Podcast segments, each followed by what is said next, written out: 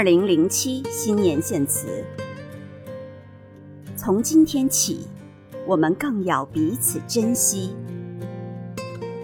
这是二零零六年十二月二十八日，时光的渡船穿越三百多个日子，穿越大江南北，又回到岁末终点，将开始新的轮回。这是二零零六年的渡轮。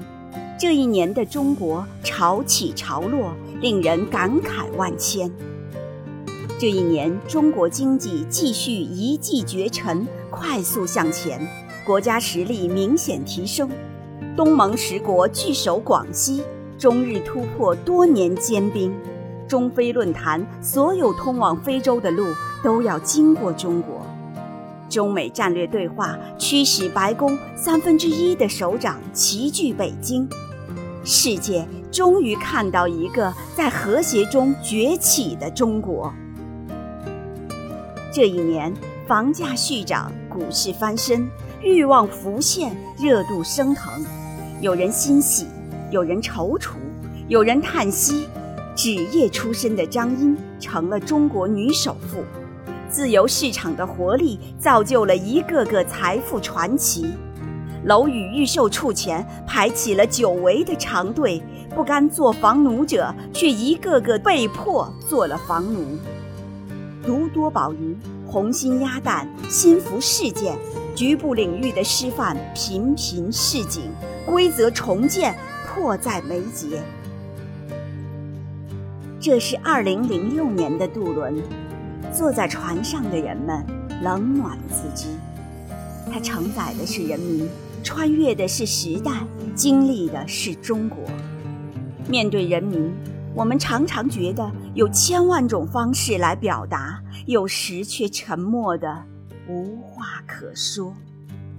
这一年，最高层关注民生，我们看到了对百姓的珍惜。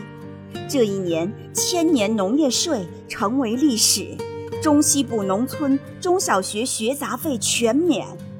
以公平为指向的新医改制度正在紧锣密鼓的设计。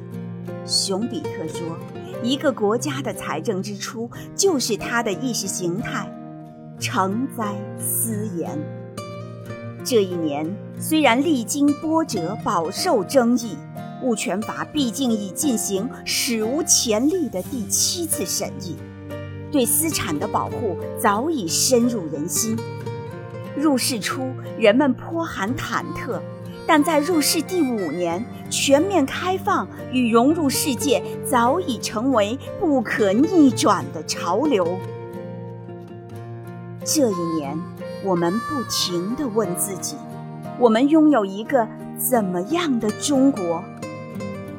经过百年激荡。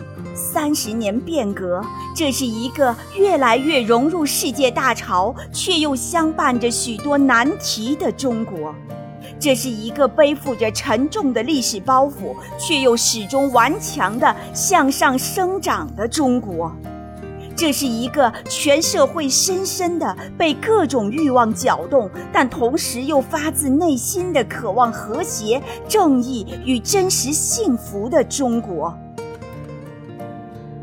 这是二零零六年的渡船，一条扩达九百六十万平方公里的渡船。因此，我们不得不彼此珍惜，因为我们彼此相连。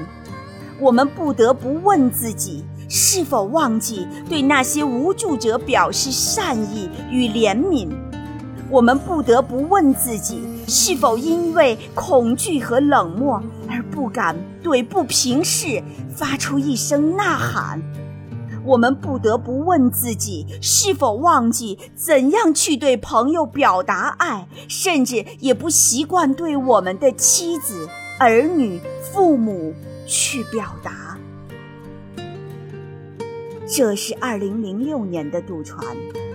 载着梦想和期待，将要重新上路。这时候，请让我们祝福你，朋友。我们彼此有情，互道珍重。让我们再次上路。愿你我，愿这个国家一路平安，路都通畅，桥都坚固，隧道都很光明。从今天起，我们更要彼此珍惜。